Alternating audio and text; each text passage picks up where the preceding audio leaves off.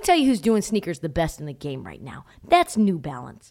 The two-way V4, featuring this groundbreaking use of technology with Fresh Foam. It's called Fuel Cell, creating this combination that we love of rebound and cushioning. Fresh Foam offers unparalleled cushioning for maximum comfort your entire game from start to finish. The upper construction features this lightweight textile that reduces weight, which we all need, I know I do, while remaining supportive and breathable. Hard to find that combo. The two-way V4 gives you the tools that you need to play at a high level. Learn more and purchase the two-way V4 at newbalance.com. The all-new Hyundai 2024 Santa Fe is equipped with everything that you need to break free from the dull work week and embark on an adventurous weekend with your family. The all-new Hyundai Santa Fe's features like available H-Trac all-wheel drive, standard third-row seating, available dual wireless charging pads ensure that you can take on any adventure. Available H-Trac all-wheel drive so you can take on the dirt trails and kick up some mud. Standard third-row seating so your whole family can experience the thrill together. Available dual wireless charging pads so no one gets stuck in the great outdoors with a dead phone. I've been so pumped to take a couple of friends with our road bikes to some of the trails nearby, and now I can bring the entire crew, my dog, and all of our gear with that third row. Learn more about the new Hyundai Santa Fe at HyundaiUSA.com. Call 562-314-4603 for complete details. You're tuned in to Heat Check with Trysta Krick. On this episode of the Heat Check, the trade deadline has come and gone, so no better time than to bring on Keith Smith. I was joined by my BetMGM co-host Ryan Horvath and Nick Ashew. We recorded right after the deadline. Keith is a real deal NBA insider. He works for Spotrac, breaks down all the tea. You know, more than you can ever want. Amazing double-length episode, so do me a favor, Nick, and drop that beat.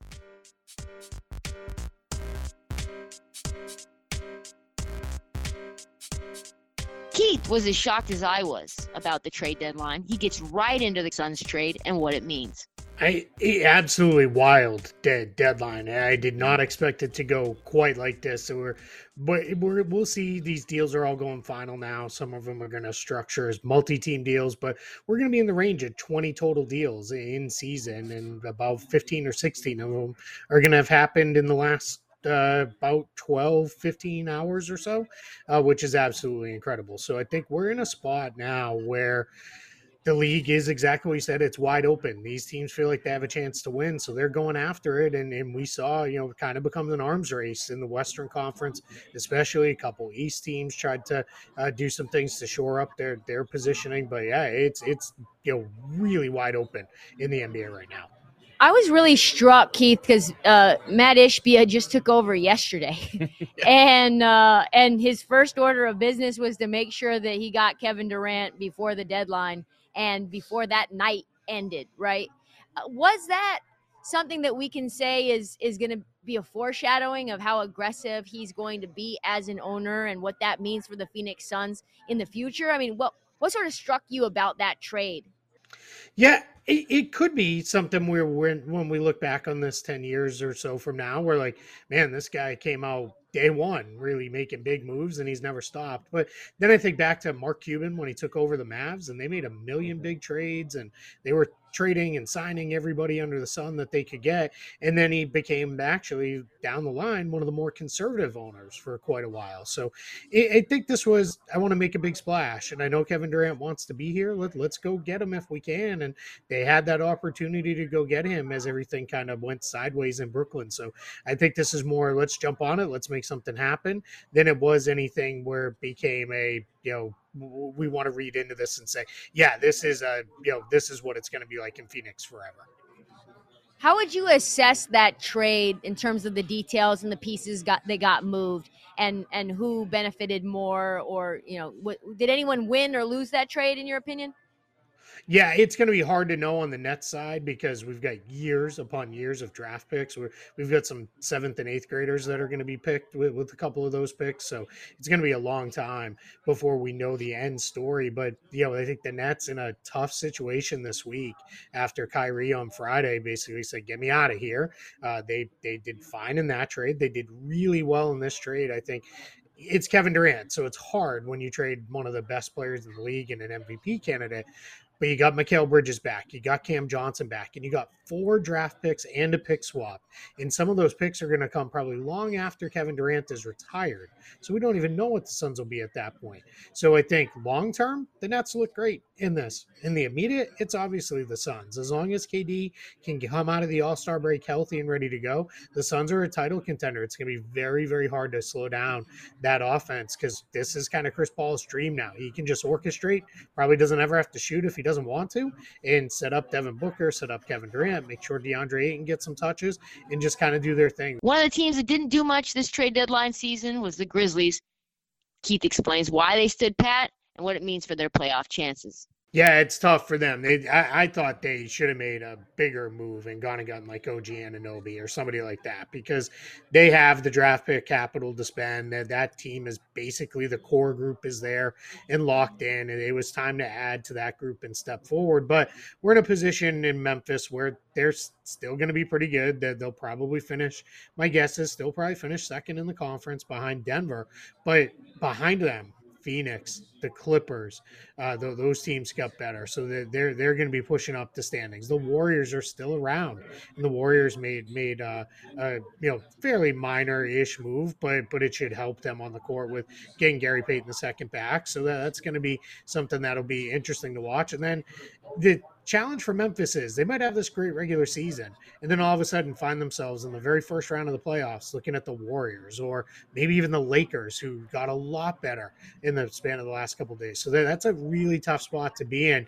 And Luke Kennard's going to help them. Really good shooter, gives them a guy that they really needed. They needed one more guy who could knock down jumpers, but it's just doesn't feel like enough compared to what the other teams in the West did. The Lakers actually were the most active team on the trade market this week, but did they do enough to move the needle? Keith weighs in on Los Angeles and their changed roster. They're much better. Their challenge with the Lakers is everyone goes to, they're only X amount of games behind, fourth place and sixth place or eighth place or whatever. But their challenge is they're still 13th in the conference. That means you've got to climb a whole bunch of teams just to get up into the mix for those spots. So that's where, I keep telling people, you keep talking about fourth place and those kind of things. It's probably not happening because that means they have to go on a incredible run to end of the season. You'll probably only lose 4 or 5 more times in their final 25 or so games.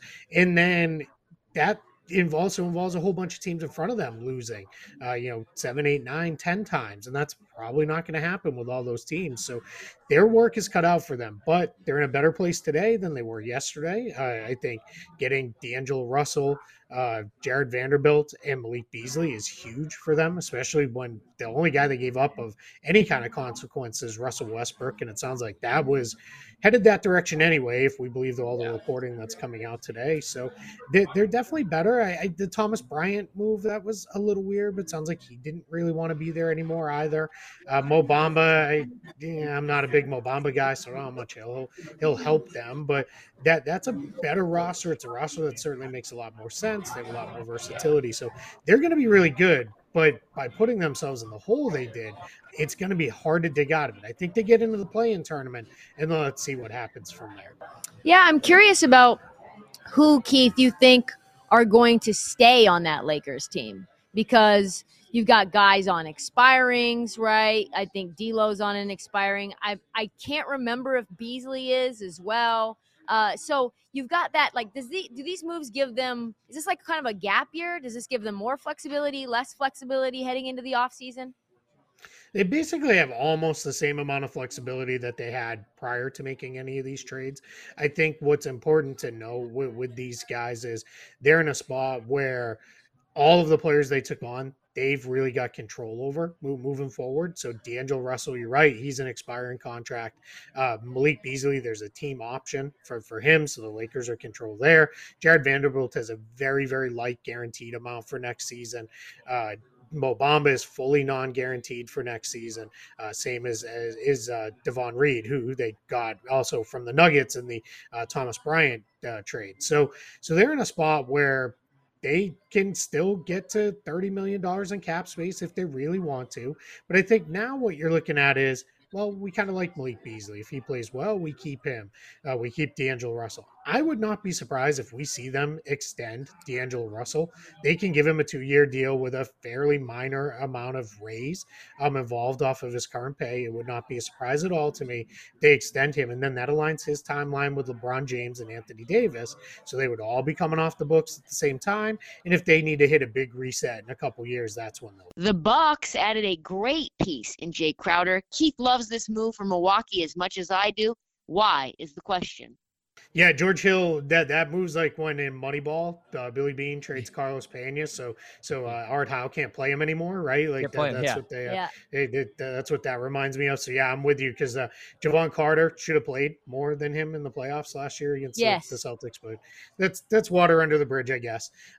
So I think Jae Crowder is a huge upgrade for them, especially while they have Bobby Portis sidelined. They needed to get one more guy on the court that's kind of coming off the bench that's not 6'4", right? You just needed a little bit more size. Crowder's a guy who's been there, done that. He'll do a lot of the dirty work as far as defensively. He'll get in there and bang. You know, he's the kind of guy who's going to knock somebody down in a playoff game and then not pick them up, and that's going to get everybody kind of going one way or another. The question with him is he going to make shots? That's really it. But they've got enough offensive cover that if he's not making shots, they'll just pull him out and they'll play somebody else. So I think that was a really good depth addition for Milwaukee, considering they give up George Hill, Serge Ibaka, and I can't remember who the other guy was now, Jordan Nwora. Jordan Nwora. Guys who don't necessarily play for them. So, yeah, why not? And they added a little bit to their tax bill, which, you know, that ownership group should be lauded for. They've paid significant money to keep that team together and keep chasing titles. With the trade deadline, kind of a fizzle, Keith gives us some insight into the buyout market, which is really about to heat up. Yeah, you mentioned a couple of them. Reggie Jackson sounds like he's going to be out there. He got traded from the Clippers to the Hornets. I think Will Barton is getting close with the Washington Wizards. He'll likely be waived. So these are all guys. This is a little bit different. Normally what happens on the buyout market is it's these old veterans where it's kind of like, I like to say they're more name than game. And that just is my way of saying, like, yeah, you recognize the name, but they're not very good. Like, and they haven't been very good for a number of years. But this is a little bit different. Some of these guys can still play and can still help teams. And there's not a sense, like, a lot of times in normal years, it's like, all right, this guy get traded, he's going to be bought out. We all know where he's going. This year, it's a little bit different because there are so many contenders. A bunch of those contenders opened up roster spots. I think Boston has an open roster spot. Phoenix has a ability to take somebody in as well. Those are two teams that I know some of these guys are definitely looking at. I think Chris Haynes reported that Reggie Jackson may get a look from Phoenix, and that would make a lot of sense for them as they try to retool a little bit of their depth after adding Kevin Durant. So it's definitely going to be a very, very busy buyout market for sure. The Clippers had a strange deadline day, and Keith wonders if they did enough to get over the hump. I'm curious, Keith, about the Clippers. I just don't get it, honestly. I thought that they were going to try to make a move for Fred VanVleet, and now it looks like, you know, you get rid of Reggie Jackson and you get rid of John Wall, and what you're going to get now is Bones Hyland and Russell Westbrook? What am I missing? Yeah, I think the Mason Plumlee addition does help them. They needed any big behind Ivica Zubac at all, so that will help. But yeah, I mean, Bones Hyland, this is a guy, the Nuggets, who are at the top of the conference and presumably competing with the Clippers to get to the finals. They were like, sure, we'll let him go, and for not even much of a return. So that to me is a little worrisome. I think they made their changes. They're going to be a different team now, and they're going to look different, but we'll see. I know they weren't happy with their point guard play for most of the year with Reggie Jackson and John Wall, and now we'll see what it looks like with Terrence Mann's going to get the run there.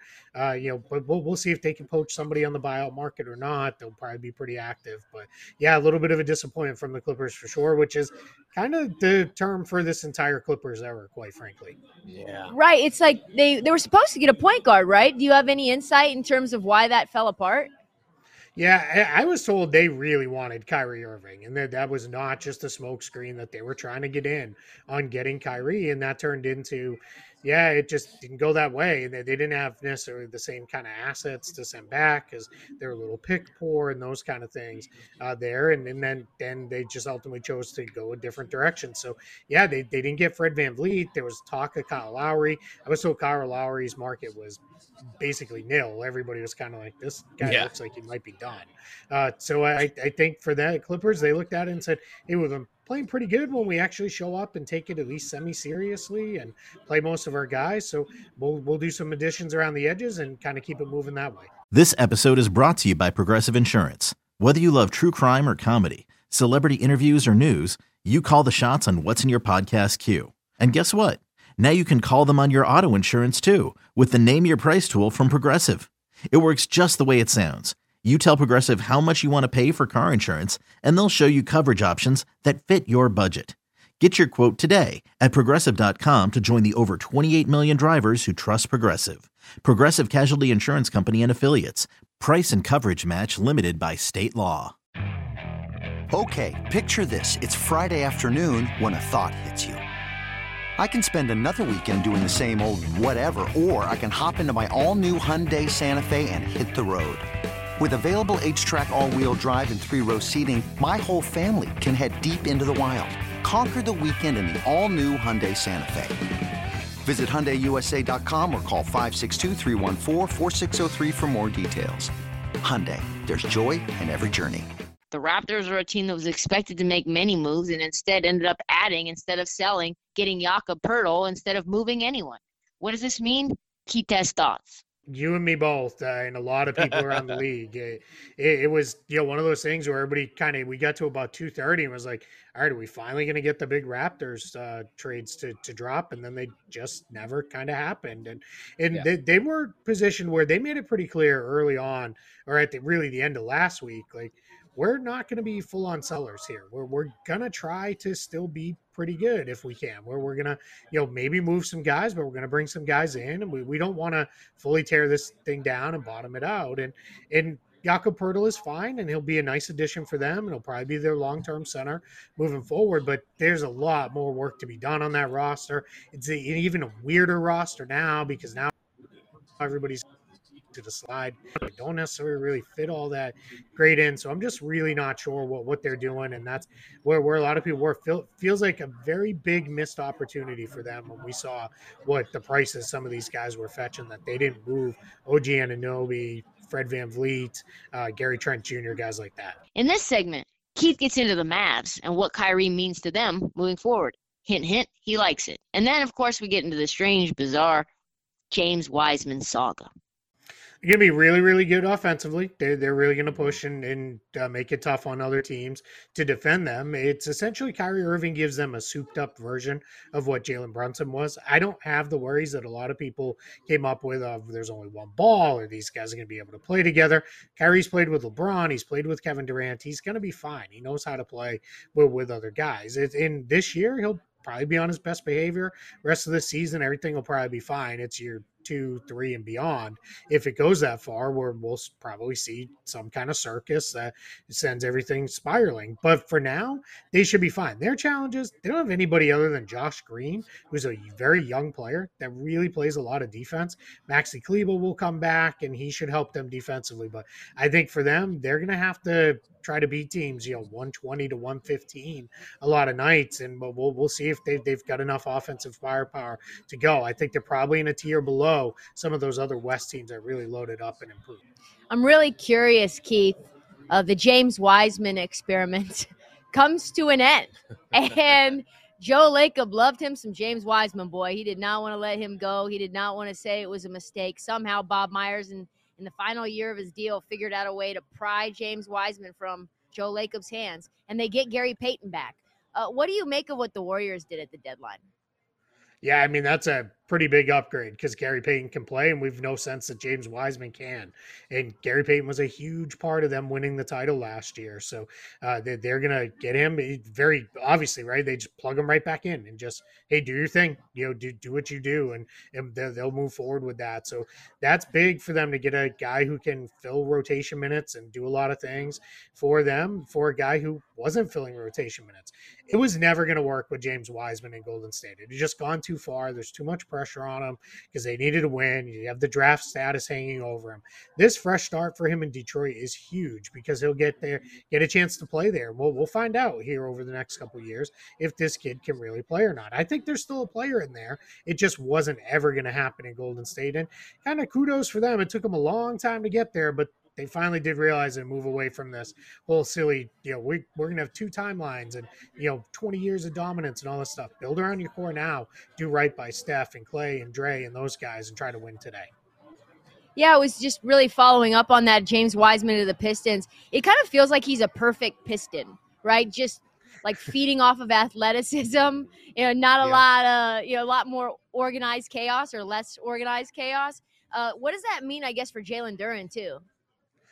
Yeah, kind of funny. Two Memphis guys, right, that are now going to kind of go head-to-head. But I think if you're the Pistons, let's throw them out there. You know, we'll split the minutes down the middle. Whoever's playing better, we'll get more of them, and we'll just figure it out. I think Detroit has really handled things. And since Cade Cunningham went down and was kind of, all right, our season's not going to go so great, it wasn't let's go completely in the tank here and let's trade Bogdanovich and sit all these guys, because then it gets really messy. And if you're getting blown out and getting your head kicked in every single night, you get nothing out of that. It just doesn't go well for you. So I think for them, it turns into let's try to be at least semi-competitive, but we're going to play all these kids. We're going to throw them out there. We're going to play big lineups, small lineups, you know, lineups with three guards, lineups with, you know, three bigs. We're going to do all sorts of stuff and try it.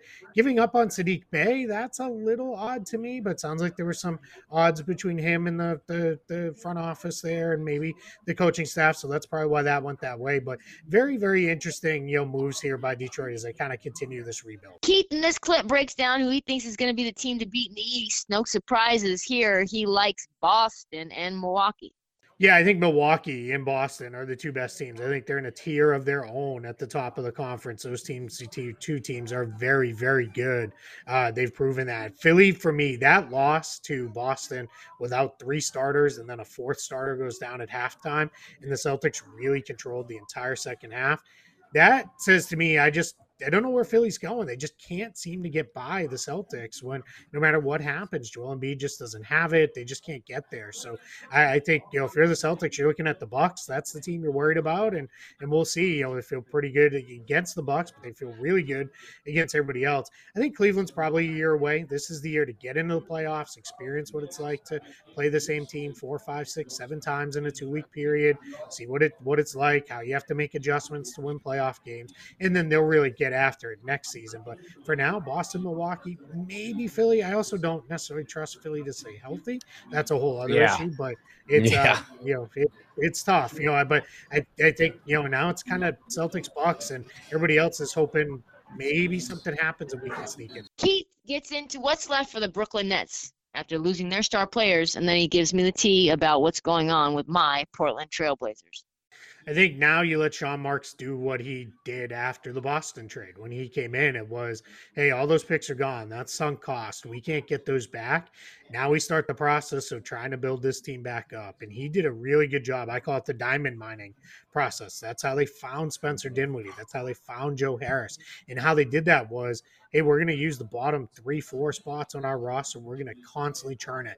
We're going to bring new guys in. We're going to keep trying guys out. And, you know, eventually we might try 10 guys, but one of them might pop and stick and say, hey, this is an NBA guy. And now we move it forward. I think that's what they start. Now they're starting from a little bit better of a place because Mikal Bridges is really, really good. Cam Johnson's pretty good. So I think what they're going to have to avoid is if they can get into a spot where it's, you know what, we're pretty good. We're a 45-50 win team, and, you know, we're 4th, 5th in the conference, and we're competitive. You can't then say, hey, there's two stars who really want to come to New York. Let's go get them. Because if they're not the right two stars, it all goes sideways on you so very quickly. I mean, people were telling me, you know, 2 years ago, oh, man, now KD's back. This team's going to be dominant. They won one playoff series. That's it. One playoff series in their entire time together there in Brooklyn. And that's, you know, that's just, like you said, that's a massive, massive failure. And now it's, we got to start over again and pick up the pieces, but they're doing it with some pretty good players and a whole boatload of draft picks and probably more coming when they get into the summertime and beyond. Keith, I would be remiss as a Portland Trailblazer fan to not ask what the hell they're doing. I don't know. It maybe outside of Toronto not trading guys, just a super confusing trade deadline. It was like when they traded Josh Hart, it was like, okay, I kind of see what they're doing here. Maybe they're going to go in a different direction. But then it was, no, let's go add, let's bring in guys this way. Okay, now let's trade Gary Payton the second out and move him along. I just it's odd there in Portland. I don't really know a good way to explain that, and it just feels like we're into year umpteen now of Damian Lillard and another small guard was CJ McCollum. Now it's Anfernee Simons and then a whole bunch of guys you kind of like but you don't necessarily love, and then they're probably going to give Jeremy Grant a contract I'll hate by the time it's signed, and we'll just see. But it's just a weird spot there in Portland. I felt like it was finally we kind of picked a direction, and now it's like let's go a completely different way, and that just feels off to me. And in this final short segment, Keith tackles the weirdest team in the East. The Atlanta Hawks. Yeah, I don't know. They didn't do a lot. They went and got Sadiq Bey. That's fine. We'll see. That's a little bit of an odd fit because you already have DeAndre Hunter. That would have been a move that would have made a lot more sense if they had traded Collins, but they didn't.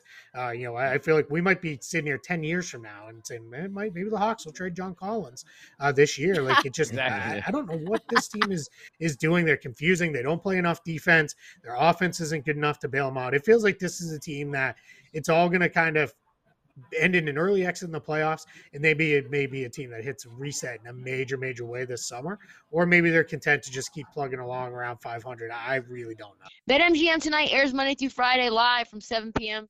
to 11 p.m. Eastern Standard Time. It's available wherever you get your podcast. It's available on the Odyssey app as well. A million thanks to my co-host, my many producers, folks on the ground, and everyone who listens to this podcast. That is it for the bonus trade deadline episode of the Heat Check. Check back soon for an all-new episode, and do not forget to watch the feed for past episodes and interviews. Please follow the Heat Check as the NBA season heads towards All-Star Weekend. Download, subscribe.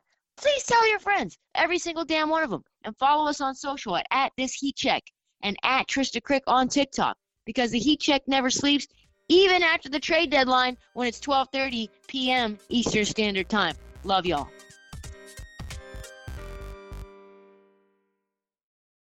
Check out our new NBA show, Beyond the Arc, part of the CBS Sports Podcast Network, where you can find me, John Gonzalez, NBA insider Bill Ryder, and Ashley Nicole Moss 5 days a week talking all things NBA.